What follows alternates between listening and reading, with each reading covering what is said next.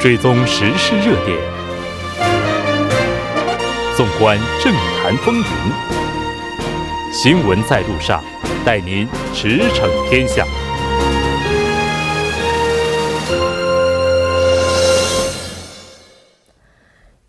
了解最新热点焦点，锁定调频一零点三新闻在路上。在接下来的半个小时，将为您带来此时此刻主要新闻聚焦分析以及数据有话说。广告过后马上回来。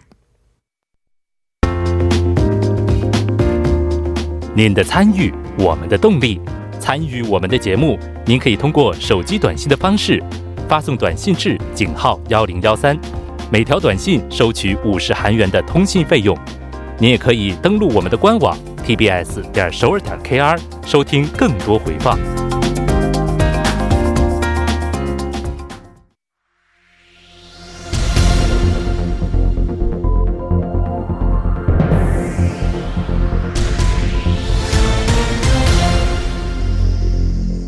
此时此刻，主要新闻。接下来把时间交给新闻播报员孔苏，我们稍后再见。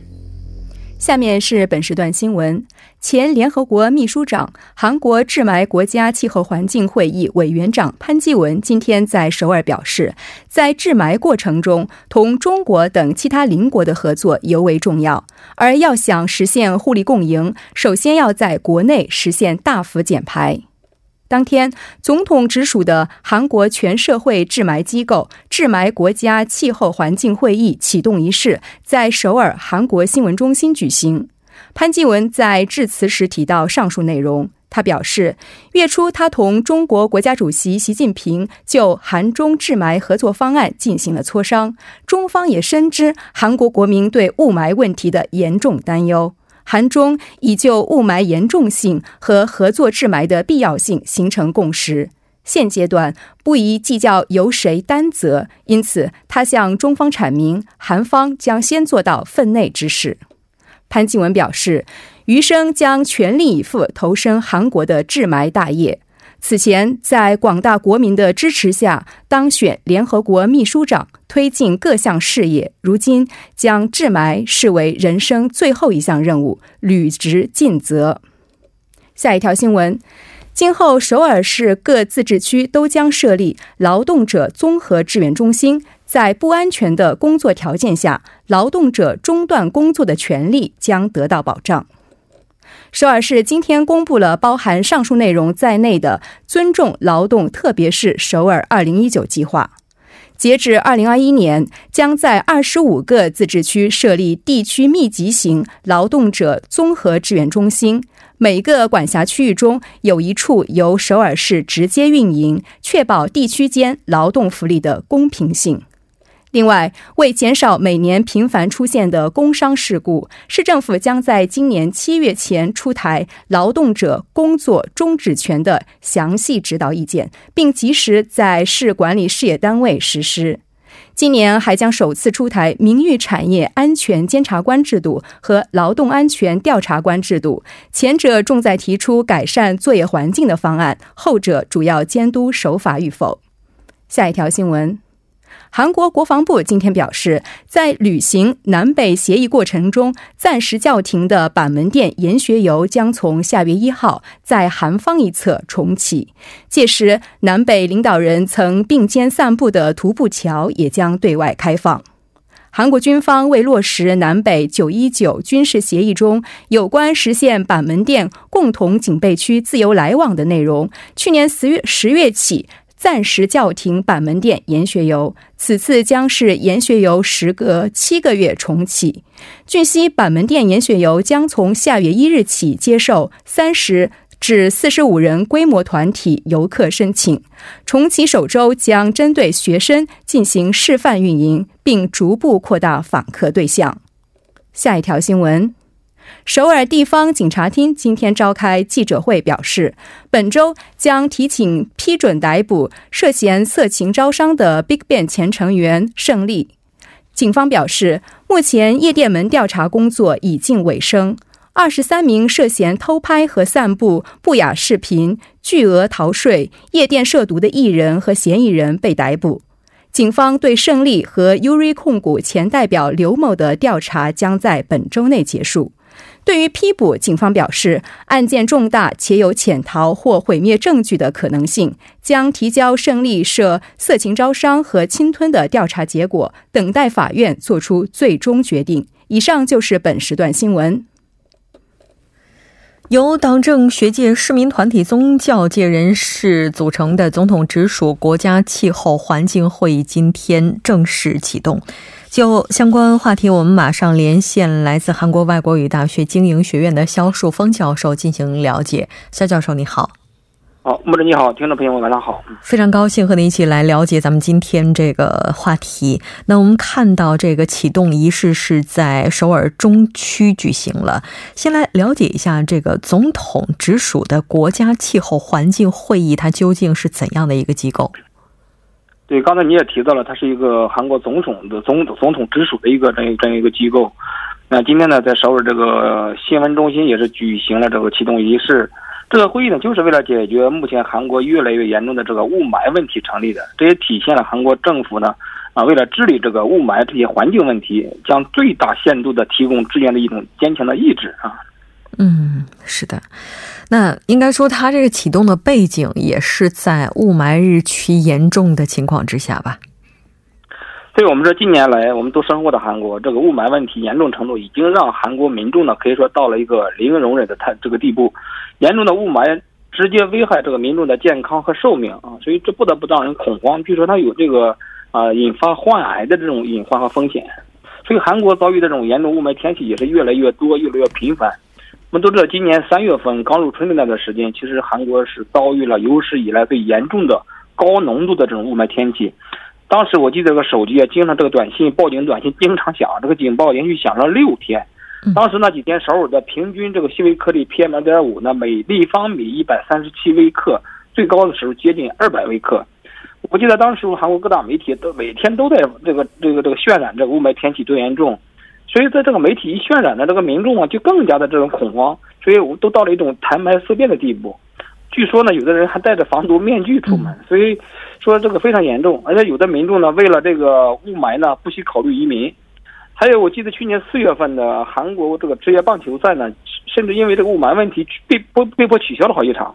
我们说韩国对这个棒球的热爱也超乎想象，因为雾霾问题取消棒球联赛可以说是呃之前不敢想象的，也是三十七年来首次因为雾霾天气取消这个比赛。所以说，面对这个遭受雾霾困扰的民众，韩国政府呢也不得不把这个精力呢放在这个治理雾霾上。今天这个国家气候委这个环境会议可以说也是应时而生啊。嗯。在今年四月初的时候，韩国国家气候环境委员会议委员长潘基文就曾经表示，治霾是国家性的一个目标，那也将这个致力于为解决这个问题而奋斗。我们也来看一下这个组织它的任务和使命是怎样的。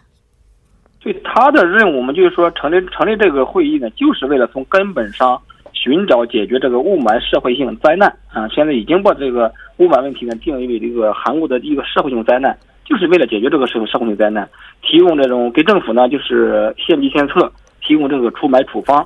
那重最重点呢，就是要展开调查和研究，揭示韩国这个雾霾产生的原因在哪，就它的污染源到底在哪。所以说。而而且最最目前最急迫的就是要讨论针对这个重雾霾天气的一些紧急的治理措施。如果发现这个雾霾的话，提前进行哪些预防措施？另外呢，将从多个领域入手，从总体上啊狠抓落实。还要呢，加强那个同样遭受这个雾霾危害的中国这些邻国在治霾方面的一些国际合作。这也是他的另外一个这个使命和任务。嗯，共同研究呢这个应对雾霾问题的这种国际化方案。因为潘基文今天的这个我这委员长的潘基文，他也今天在启动仪式上说，余生将全力以赴的啊投身韩国的这种治霾治治霾大业，今后将治霾呢视其为人生的最后一项任务来对待，所以也是啊也展现了他的这种决心、这种觉悟的这种这个觉悟啊。嗯，是的。当然，我们看到在今天的启动仪式上，潘基文也表示说，治霾呢，到目前为止应该说是刻不容缓的一个问题了，而且仅仅依靠政府的话是很难去达成目的的，需要企业的配合。那为了凝聚全民的共识，也将组织五百人组成的国民政策参与团和由硕士、博士专家组成的顾问团，来探讨该如何去进行国际治买的这样的一些方案。那在这个，我们看到前联合国秘书长潘基文呢，是他担任主席。这其实，在之前我们就已经看到了相关的一些计划。那可以说也是引起了社会各界的瞩目。对，因为潘基文他曾经我们刚才也提到了，他担任过这个联联合国的秘书长。其实我们都知道，在他当时任内呢，这个全球的减排谈判呢，其实取得了很大的进展。全球这个，我们说这个最著名的就是巴黎协定正式生效，嗯，可以说全球各国共同应对这个气候变化的努力呢，取得了很大的进步。嗯，这也让潘基文在气候行动方面得到了一定的这种国际赞誉和影响力。所以说，韩国总统这个府青瓦台啊，邀请这个潘基文出任寻找这个治霾方案和粮食的这种该会议委员长，这有利于积极呢利用其影响力和这个资源人脉啊，来这个拓广信息。还有一些团结一些这个这个这一些各各方面的这各个阶层的这种这种资源和力量，更重要的就是韩国政府期待潘基文能够团结各个政党，因为他是是是在野党这个提出，然后文这个文在寅文在寅总统是接受了这个在野党的一个提议，所以有利于团结各个方面的这种啊力量，更好的听取和照顾各方面的不同关切以及利益，为政韩国政府呢治理这个雾霾提供充分的支持。嗯，是的。那我们看到潘基文呢，也是提出在月初的时候和中国国家主席习近平就治霾方案进行了磋商，中方也认识也深知韩国国民对雾霾问题的担忧。那目前双方就治霾的必要性是已经达成了共识，现阶段应该做的是不宜计较由谁担责，那需要这个去做一些更切合实际的事情。那在这方面的话，谋求和中国等东北亚国家的合作方案方面，有怎样的一些具体的计划出台了吗？呃，其实刚才那个你也就就提到了，就是说，啊，他这个具其其实具体的方案呢，其实首先你要在这个，啊，说服其他国家邻国的同时呢，你要韩国在国内这个治理雾霾方面，你要付出足够的努力。这是一个前提，你自己这个就没有努力，你天天总是这个纠结是谁的，是外是外在的原因，所以这个是还是还没，所以说是不切实际的，这个政策是不可通的，所以他也是在强调，就是说他要首先这个这个会议呢，要要要要这个整合政府啊、工商界、学界，包括一些市民啊，还有一些这个地方自治团体各个阶层的这种几十名委员、四十多名委员组成，然后呢要听取了解在现场第一线。受这种雾霾折磨的韩国市民的呼声，将他们的关切呢反映到这个雾霾治理方案上，这个另外这个这个政策上来。嗯。另外呢，还有邀请一些小学的校长啊，还有一些平时在室外工作的劳动者，还有一些农村地区的乡村代表，有有七名这个委这个委员呢，也要参与这个会议。所以说，啊，首先呢，就是最急切的，就是在每年的十二月份到五月份这个雾霾天气最严重的这一个时期，采取怎样的紧急应对方案，这是一个最急迫的。然后要从根本上解决这个雾霾和天气问题，你要讨论，嗯，这个呃治理雾霾的一些中长期方案。你首先就要是知道它这个污染源在哪，你要这个这个研究它的污染源。然后呢，这个还有，啊，今年呢，比比如说要召开一些国民大讨论会，听取意见，然后充分协商之后，在高浓度这个雾霾来临之前，将这个计划呢相关建议提交给韩国政府。嗯。所以说，另外呢，他也组成一些顾问团，邀请国内外的一些知名学者和一些相关领域的能人呢。来帮助献计献策，所以说，其实他的这个意思就是说，啊，你只有刚才我们也一直在强调，你只有在自己韩国国内为治理雾霾付出足够的努力的情况之下，才能够有这种资格去说服其他的国家。嗯，是的，在今天的启动仪式上，文在寅总统也出席了，也是给予了这个机构相当高的厚望。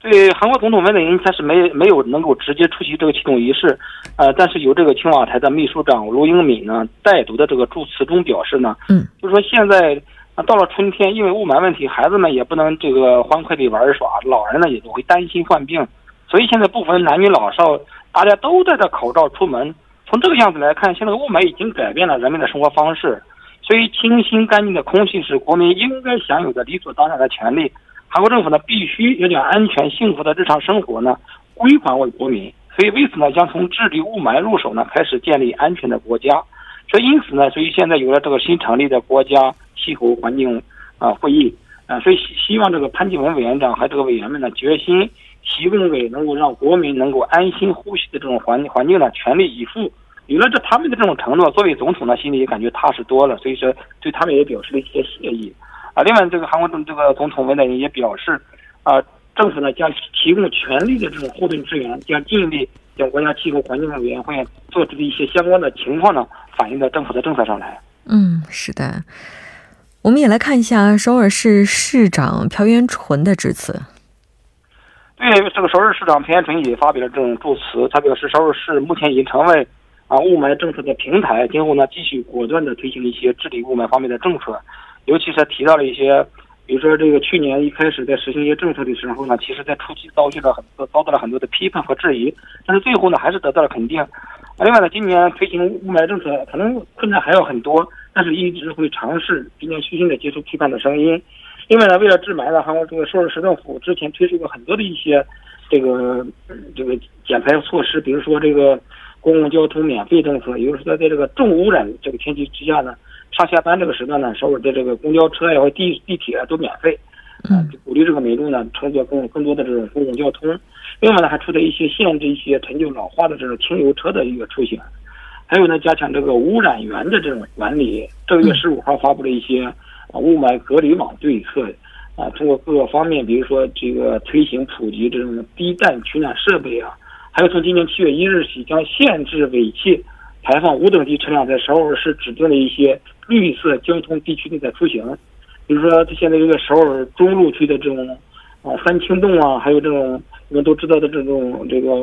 中区的一些明洞啊、小公洞啊，这些地区都已经被指定为绿色交通地区。如果你这个这个车辆比较这个是比较老旧，而且这个污染比较比较严重的话，嗯，它也会限制在这些地区的这种出行，所以通过这种措施，首尔市也在积极的啊进行这个出霾的一些啊这种努力，所以是嗯，是的，应该说全方位的治霾已经启动了。非常感谢肖教授带来今天的这一期节目，我们下期再见。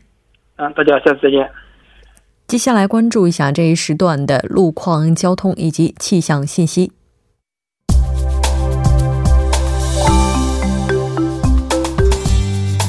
晚间六点四十八分，依然是由程琛为您带来这一时段的路况和天气播报。我们先来关注一下首尔市交通情报科发来的晚高峰实时路况。第一条消息来自奥林匹克大陆禅寺十字路口至盐寺站方向，目前呢，在该路段的下行车道上进行的道路施工作业已经结束，下行车道恢复顺畅通行。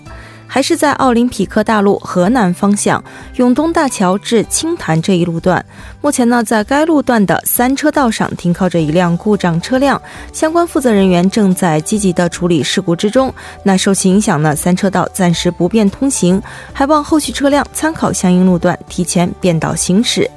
好，下一则路况来自内部循环路圣水高速公路连接口方向延禧至红记这一路段。那在二十分钟之前呢，发生在该路段三车道上的追尾事故，目前已经得到了及时的处理，路面恢复正常通行。好，我们继续来关注天气。今天一轮大范围的降水席卷了全国大部分地区，除了首都圈和江原道以外，其他地区包括中清道、全罗道、庆尚道等地都被雨水笼罩，气温呢也是持续的低迷。本轮的降雨预计会在今天的夜间时段开始，逐渐结束。那在降雨结束之前，庆南东海岸和济州岛地区还会有中到大雨，累计降雨量呢预计会达到十到三十毫米。其他地区有小到中雨，累计降雨量预计会达到五到二十毫米。最近呢，虽然雨水较多，气温也小有起伏，但是整体的气温仍然是偏高的格局。但是雨天路面湿滑，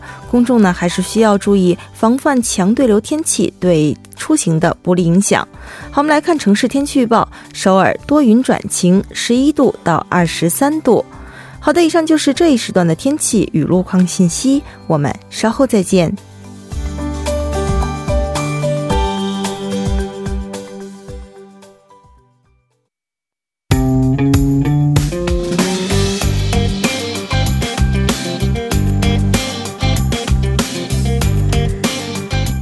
览大数据，解读新趋势，数据有话说。接下来马上请出栏目嘉宾金勇，金勇你好。好，大家好，主持人好。非常高兴和您一起来了解今天的数据有话说。依然是先来看一下今天您带来这个数据和什么有关。嗯，今天这个第一个数据呢，是一个叫做“动物国会”的这样的一个说法哈，因为我们都知道，最近围绕这个选举制，还有就是改革法案快速处理案哈，在国会里现在闹得沸沸扬扬啊，两个对对峙的一个势力，针对这样的一个说法哈，现在国民们对他的一个形容就是一个动物国会，所以针对这样的一个现象哈，做了做了一个最新的国民的舆论观点。嗯，是的。这已经不单纯是言语上的对峙了，已经上升到了暴力层次了。我们先来看一下这些数据的统计情况。嗯，这次呢是舆论调查机构哈 j e r e m i t a 他受到了 YTN 的这个委托。二十六号的时候呢，以全国五百零五名十五岁以上的成年男啊十九岁以上的成年男女哈进行了一个调查。这次调查的信赖度呢是在百分之九十五的情况下呢，有一个上下百分之四点四的这样的一个误差。呃，结果显示的话呢，是身体对抗国会的责任在于呃国民韩国党的这个强制或者说是武力行为哈，韩语叫做武啊，穆里六啊，hansa 哈，这个比例呢是占了在了第一位哈，占百分之四十三点八。然后紧随其后的说法呢，就是说现在是民主党的无理推进是达到了百分之三十三点一。然后呢，另外呢，朝野共同有责任这个比例呢是占百分之十六点五。然后呢，正未来党的内部矛盾是占百分之三点二。然后呢，其他回答是占百分之一点五。然后呢，百表示哈不知道或者是不回答的是占百分之一点九。嗯，那从这个不同的。党派来看有什么特点呢？嗯，从这个不同的阶层来看的话呢，民主党和正义党支持层和进步层当中哈，韩国党的武力行为哈是占了百分之七十以上。相反呢，在韩国党的支持层当中哈，百分之八十的人是认为是民主党的武力推进是占主要责任的哈。然后呢，这个无党层和中立层之间哈，针对这个两个说法哈，一个是说呃韩国党的问题，还有就民主党的问题啊，这针对这两种说法，在无党层和中立层当中哈，应该算是。在误差范围内是一个持平的这样的状态。嗯，是的，这不管是怎样的一个状态，不管是怎样的一个数据，这个动物国会在当前的话，确实是严重的影响到了国会的正常运行了。嗯。我们再来看一下下一个数据吧。嗯，这个数据呢是和这个旅游有关的哈，因为五月呢，我们都知道我们韩国叫做韩国的家庭月，对家庭月啊，因为什么呢？因为它有很多的儿童节、节日、父亲节，很多节日，还有个就是五一劳动节和佛诞日哈，这些都集中在五月哈，所以呢，被人为认为是一个家庭月，也是一个旅游的一个季节哈。但是呢，最新的数据显示的话，五月的出游前景呢，其实并不是很乐观的。嗯。儿童节还有这个韩国应该是父母节哈，嗯对，嗯，这说旅游前景不景观，今天都有四月二十九号了，后天就是五月份了，